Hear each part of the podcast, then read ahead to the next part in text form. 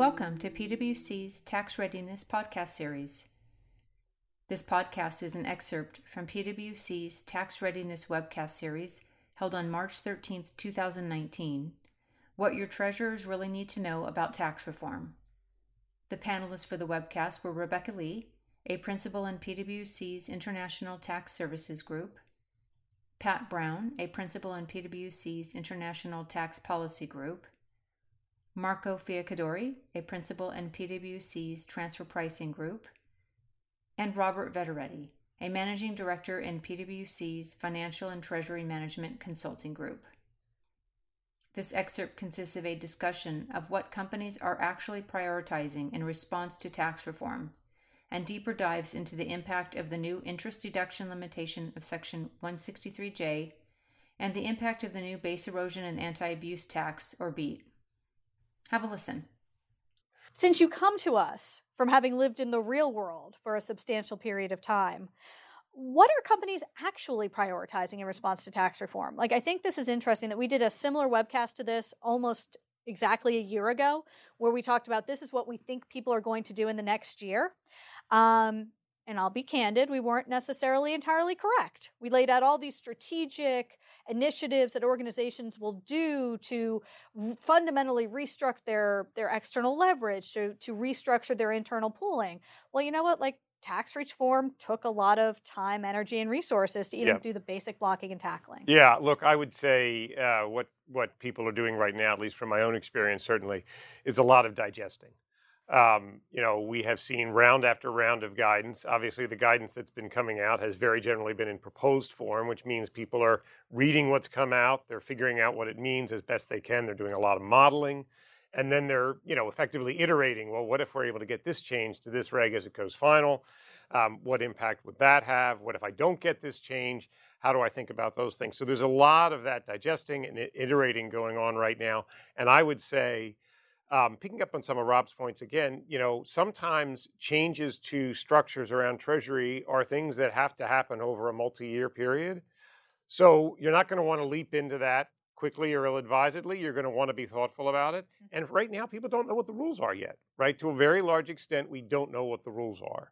Um, so I think what we're seeing a lot of in the marketplace, at least again from my own experience, is a fair amount of hesitation, a lot of brainstorming. Mm-hmm. What might I do? You know, if, if, if the facts break out this particular way, uh, if my facts, facts break out a particular way, or the regs come out a particular way, this is what I'm intending to do. This is what I think I might do.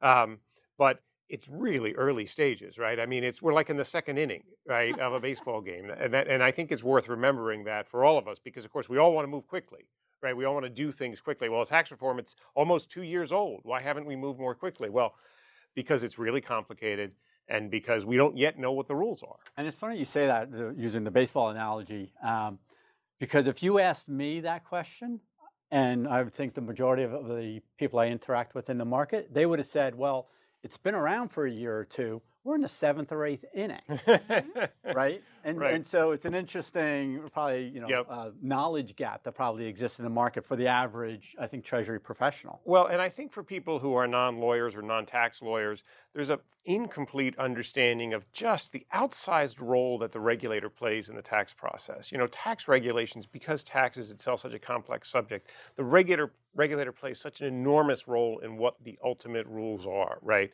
Uh, and I think in other areas of the law, you don't see that, at least not to that same mm-hmm. extent. And so even though Congress did its work and signed off, and the president signed off on tax reform, you know, a year, a year and a half ago, almost a year and a half ago now. There's still an enormous amount that has to be filled in, and that's by design. That's the way the system works with respect to taxation. Speaking of areas that need to be filled in in more detail, We'll spend a couple of minutes taking a deeper dive on the interest deduction limitation rules. Uh, and Pat, I love the way that you teed it up of the outsized role of the IRS as a regulator in this space. This is an area where we have proposed regulations, uh, many features of which were viewed as being somewhat controversial. So a lot of moving pieces still here on the interpretation of the statute. Uh, but that being said, I don't think it holds up having effective conversations with folks in your organization's treasury functions about what they sort of ought to be thinking about in the space. Yeah, no, I would agree, Rebecca. I think, look, there are a couple thoughts here. One is, um, this slide is primarily focused around Section 163J, right? And if you think about prior to, sorry, I used a code section, Rob. No, that's okay. I'll let that Um, one slide. If I think about right, exactly. If I think about the world prior to tax reform, if I were, if a company was borrowing in the United States from third parties, you know, unless you had a really, really extreme situation where you're extremely highly levered, the interest on the debt was deductible, basically without limitation, right? It was just sort of the world that we lived in. 163J changed all that, right? Now there's a limit on your ability to deduct interest, and as the slide here says, it's 30% of EBITDA uh, over the next five years, and then drops down to 30% of EBIT, which obviously for a lot of companies is going to be a significant differentiator. And indeed, there's already lobbying going on to try and save the DA, as people say, uh, so that we don't uh, drop to that to that lower limit. Um, but you know that's a that's a new world, and you know to the point about the role of the regulator versus the role of Congress in enacting the statute, you know the regulator is not going to be able to change the fact that there's now a 30% limit. It's on an EBITDA basis. It applies to interest that's paid to unrelated third parties. And so this is an area where you can actually start thinking about modeling in this space. Okay, well, how much debt should I have in the US? And I think the other thing that's worth mentioning, although we don't touch on it directly on this slide, it's sort of, it's, I would say, kind of in the penumbra of all of these points on the slide. You know, a big change that happened in tax reform that we don't talk a lot about, but it's really easy to model, is the rate drop Mm-hmm. from 35 to 21%. So, you know, as a tax person within certainly a US based multinational, the incentive to have all of your debt in the US before tax reform was enormous. The rate was so much higher. The benefit of that interest expense was so much more, right? When the rate drops from 35 to 21, you now have a very different set of calculations to run. Now the US rate may in some cases be significantly or at least lower, maybe not significantly lower. And of course you have to layer on state taxes and things like that. So, but these sets of calculations are things that I think we can look at today and really ask the question, do I have a 163J problem? If I don't have one now, am I going to have one starting in 2022 unless someone saves the DA? Uh, what does it what what is the tax benefit now at a 21% rate of having my debt in the US versus a 35% rate? And frankly, questions like if I take debt that is today in the US and move it outside the US, without necessarily limiting to what the rate is outside the US, do I have enough tax base? Can I monetize that deduction, right? For most US companies, you don't tend to think about those questions within the US because you've tended to have a significant amount of income in the US.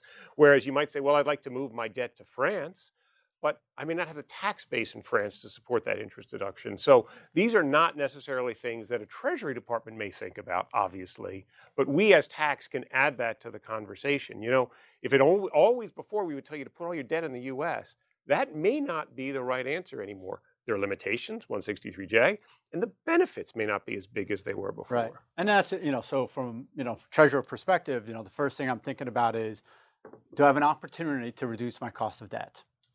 Yep. Right. So all of a Yep. sudden, where you said always have your, you know, debt in the U.S. before, now the game has changed. You know, and when I'm talking about debt or issuing bonds and those kinds of things, it's not like turning on and off my CP program, Right. Or changing how much I draw on my revolver, Right. Right. But it's things that are in the works for a long period of time. I got to think about about my debt maturity ladder, the currency mix, and all those things. Yep. Plus the craziness of Brexit going on what's going on with European interest rates, or even other parts of the world, and the dynamics of China or, or other aspects of, of Asia. Right. So, to me, this is a great joint modeling exercise about a what if scenario for overall capital structure and what that debt profile looks like, Yep. and which is the right answer for different facts and circumstances, whether it's related to the tax regulations themselves or the constraints that are around that, but as well as the company's growth agenda. You know, so if I'm going to go do an acquisition, well, how am I actually going to be funding that? Right. So one is my macro funding strategy, and then the other aspect is, all right, how does that affect all the debt pushdowns that I do? And where I have my liquidity, because if I change a pooling structure, I change things like that, it takes time. Maybe I need, before I have just a basic cash management bank across Europe, now I need someone with more of a corporate finance mm. desk that I never really evaluated before. So do I have to share the wallet with a yet another bank, or how do I need to think about Right. that? So those are the things that go through my head Yep. as you talk about you know this topic alone. And people don't have to come up with an answer, but they should come up with an outline Right. of these what if scenarios jointly between tax and treasury. Yeah. And as we pivot to the example, one of the things I feel remiss if we don't talk about a little bit of financial statement accounting as well. So you've got the treasurer's agenda, you have the tax agenda where the opportunities may be. The first thing that pops to mind is we think about I can take some of my debt and push it into some of my local jurisdictions if I have the tax base to absorb it.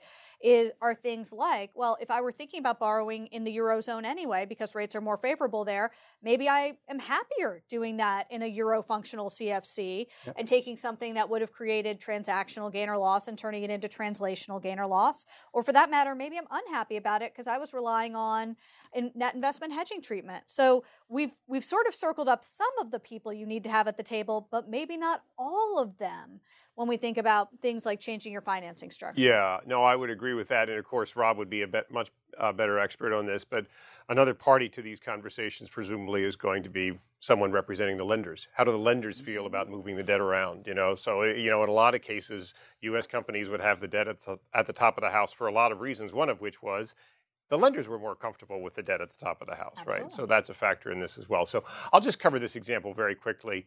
Uh, this is really just intended to give a, a you know very straightforward example of how 163J operates, and I think the thing that I would emphasize here is. Um, 163J, as opposed to some of the other provisions we're going to talk about, actually operates on your net interest expense. So, to the extent you have interest income, now this example doesn't actually show it, but you can see there on the right hand side, we tick through you know, where it says U.S. parent interest income. In this example, the U.S. parent doesn't have interest income, but the way 163J operates, it applies to, it limits you to 30% of your adjusted taxable income on your net interest expense. So that's a key point. When we talk about other provisions where interest is relevant, BEAT and GILTI, for example, uh, which Marco touched on, those are not going to apply on a net basis. In some cases, there was a lot of discussion about those applying on a net basis, certainly in the case of BEAT. Um, but, you know, if I think about something like the GILTI regime, if I increase the absolute amount of debt that I have in the US, that may have implications from an expense allocation perspective, even if I have offsetting interest income. So we'll come back to this point when we talk about cash pooling, because I think this is an issue that can be relevant in the cash pooling context as well. But what this slide really shows, just to finish it off, is well, I may have circumstances where, because of Section 163J, I'm not going to be able to fully deduct my interest expense. I may therefore be asking the question should I think about shifting more of that debt down to the CFC in this example? Now, it's worth noting 163J also applies to CFCs. Proposed So, exactly, at least in the proposed regulations. Some of us think that's sort of a curious result uh, uh, based on what we thought Congress was trying to do, but 163J does apply there. Um, it is also worth noting, of course, that the United States is not the only lawmaker in the world, and so mm-hmm. other countries will have limitations on the ability to deduct interest expense as well. So there's a lot to think about in going through this exercise. This example obviously only teases out some of the very high level points, but as noted, you can end up with Section 163J effectively increasing the after tax cost of your debt, and that's something to be aware of. And since we've given it a pretty good teaser, Marco, touching on the base erosion and anti avoidance tax or one piece of our global minimum tax regime. Um, tell us a little bit about BEAT, as well as maybe, Rob, you can chime in on some of the things you're hearing and the thoughts that they throw to mind. So BEAT is base erosion and anti-avoidance tax. Um, the fancy name is is really um, bringing bad news to U.S. taxpayers as a result of effectively putting a minimum amount of tax that is determined with respect to an add back of certain um, related party payments. Those payments that basically gave rise to deduction. Uh, I'll try not to quote code sections. Um, but in, in essence, basically, you know, including interest expense that may go to foreign related parties, all sort of realm of intercompany expenses that would result in a deduction, whether it's a royalty expense, a service fee, um, other expenses that effectively reduce the taxable income um, through a deduction and not through a cost of goods sold. Um, they would result into a base erosion payment. And that base erosion payment basically uh, puts back um, on the liability of the US uh, an amount and that amount ultimately generates a 10% of what is called modified taxable income. For treasurer, what's important, I think, is to appreciate that there are elements of the intragroup arrangements um, that ultimately allow you to move cash around and have consequences from a tax perspective from a U.S. outbound um, that result into a potentially increased tax liability. Right, and that's, I mean, you know, again, where I start to think about those specific topical areas is you'll hear about a lot about in-house banks. Yep. Right. Mm-hmm. So a lot of U.S. corporates are either have them, trying to expand on them, optimize them, because there's a phenomenal cost outplay. Right. The concept of an in-house bank Mhm. is I'm basically trying to recapture the margin I'm giving my banking partners. So if I do it provided as a service internally, it's a lot of money. It's not a direct, um, you know, something that you're going to see on a P&L anywhere, but it's embedded in all the pricing I have with my my bank. So whether it's pooling structures that are in place, POBOs, like payment on behalf of models. I have netting programs, right, where I have subsidiaries around the world just netting off all those payments so I don't have to make cross border payments and change the volumes on those. So there's some heavy operational areas that, and that also has some structural um, components as well. That as you talk about this concept, I want to know how much do I care, and uh, what are those facts and circumstances, you know, that need to exist for me to care. And, and this is a good example, for example, for, for us. From your perspective, typically, I w- you would focus on the net aspect of the cash movements. Yep. Um, from BEAT perspective, is actually important also the gross amount, so the balances that are resulting and netting each other potentially for cash purposes, but not for tax purposes. So uh, there are ongoing efforts to um, reconsider certain arrangements that have created these gross amounts from a tax perspective and really didn't translate into a significant net cash movement and potentially re-optimize on that. Um, now, with respect to BEAT, we have an, a slide that uh, identifies one areas of, um, I would say, re- relief uh, with respect to what constitutes a base erosion payment is um, a qualified derivative. And I, there is a section number, but I, I will not mention. Is that 59AH, by the way? But it is effectively a way. Right, he's a quick study, Exactly. Rob. Right? Thanks, Rob. Um, you know, the, the effect of the BEAT liabilities, as, as the slide tries to summarize in, in a snapshot, um, is really to create, again, these outbound payments, whether potentially from a mark, mark-to-market um, uh, adjustments that results in a deduction from a U.S. standpoint. If you qualify from as a U.S. taxpayer, um, it means that effectively your instrument is taken out of the pool of the bad payments, of the base erosion payments. Uh, and in order to qualify, there are you know a number of things that the tax department typically looks at, effectively trying to mimic what a true uh, bank is, is, is effectively um, you know in substance doing with respect to the intragroup transaction. Um, now, in that conversation, what's important is, you know, where do you locate, for example, um, the treasury functions and some aspects of the arrangement that allows the internal derivative to be put in place, and obviously the contracts, uh, the consequences around, you know, the movement of cash, the mark-to-market, the accounting, as well as the tax. So all these is an, an important, I would say, um, convergence of interest, where the interest in the cash and the treasury aspects may well converge with the interest of the tax department as a whole. I mean, a classic fact pattern in this kind of scenario is a lot of companies just have their U.S. topco hedge on behalf of the world, and then they get the risk in the right spot by entering into either they do it on behalf of their affiliates. We can debate about how well that works, or they do actual back-to-back trades to get the trade, the income in the right place, not just for U.S. tax purposes, but also for um, financial statement hedge accounting as well um, you can see by our diagram it's a it's a micro thing but it actually has a macro sized impact if you are close to the line for having a potential liability under this minimum tax and you're doing those transactions through your us topco who does not utilize a mark to market method from a us tax standpoint the gross outbound payments are taken into account for that minimum tax if I tweak my structure slightly by forming a US Treasury Center or a US in house bank to do those transactions, I make all that go away.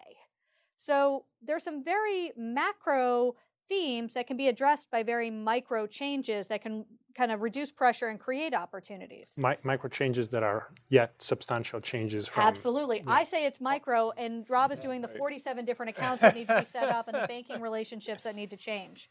Uh, Rob, when you talk to clients, what do you think, from the treasurer's point of view, are the top priorities on this list?